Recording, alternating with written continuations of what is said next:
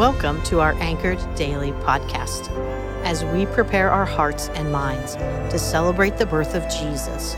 We'll be learning from Messianic prophecies, the gospel accounts of Jesus' birth, and the themes of Advent.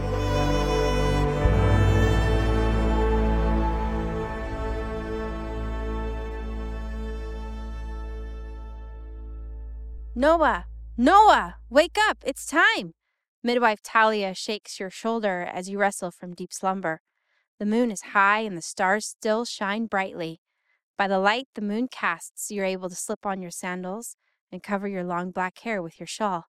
You shuffle down the courtyard path and need no light to guide your way. You have loved living in Zacharias and Elizabeth's home for the last 3 months. Elizabeth has been extremely hospitable and Zacharias is kind. You heard throughout the home, though, of the strange phenomenon of the day he lost his voice and went mute. Some say he doubted Elizabeth's ability to carry a child, and others say God cursed him for his unbelief. Talia scolded and warned me that it was not my place to gossip about the family. I was only here to be of help.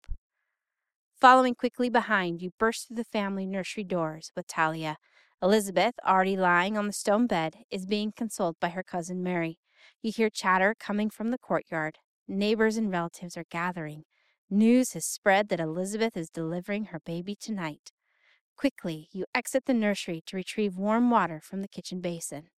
Mixing the warm water with salt, your number one duty is to prepare the child after delivery with a soothing bath and clean swaddling linens. Midwife Talia coaches Elizabeth between contractions, feeling the movement of the baby in her belly. After hours of labor, the baby's first cries are heard as the sun pierces the horizon.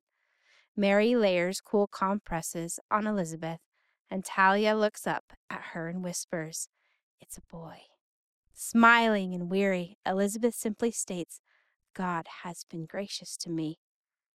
Talia brings the baby boy over to the work table, and you set right to work, washing his tiny body with warm salt water and rubbing his skin with the purest of olive oils.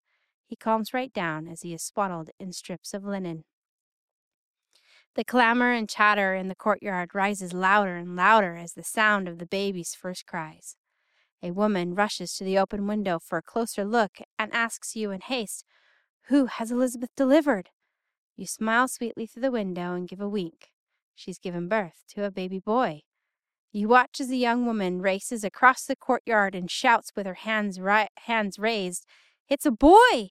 And immediately tambourines, flutes, singing, and dancing break out on the courtyard floor. By courtyard candlelight, you can see Zacharias being greeted with congratulatory handshakes and hugs. You can read his face. He is grateful for his healthy baby boy. Wow. 8 days of feasting, celebrating, and singing about this precious little baby boy has created such a jovial and memorable week.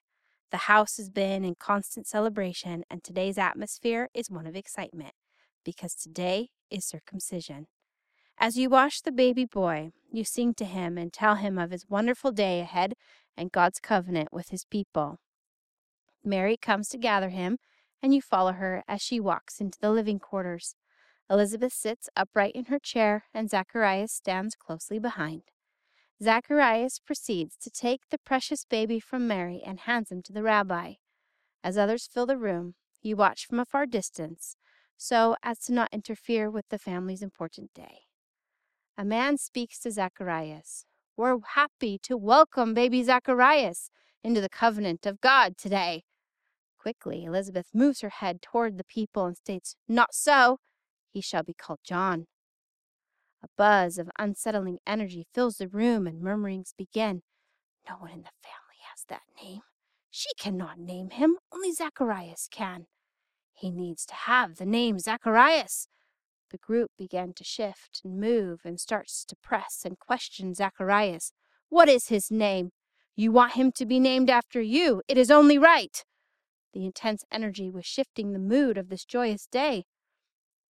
You're not sure what will happen, what Zacharias will communicate. What started with celebration is quickly turning into a hostile and uncomfortable situation. You say a quick and quiet prayer of guidance for these new parents. and in the midst of your prayers, Zacharias holds up his hands to silence the guests. He gestures for his writing tablet and begins to scribble out his thoughts. The people watch in silence, waiting for the official name of this baby. He gently and confidently lays down his writing utensil and turns the tablet around for all to read. One simple phrase he has written. His name is John. An awe settles over the crowd, and immediately Zacharias is able to speak. Praise be to God for the gift of our son John.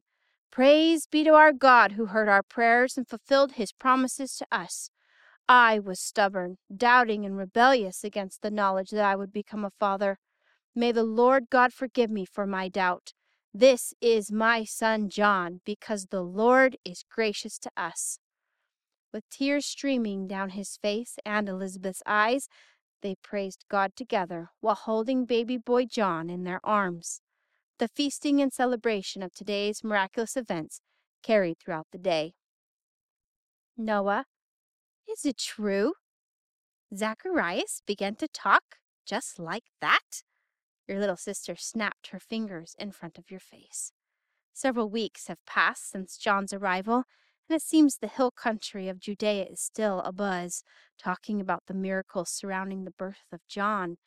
As you sit under the palm tree in your parents' courtyard, your sister asks pensively, "What then will become of this child?" Gazing in the Judean hills, you shake your head slowly and speak, "I am not sure, but I do know that indeed the Lord's hand was with him. He will be great and will do wonderful things for our people."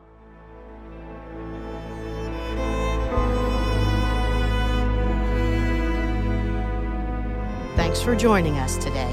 Make sure you drop a like and subscribe so you are always up to date on the latest podcast. And don't forget to go to Bethel.ch to check out all the amazing opportunities here at Bethel Church.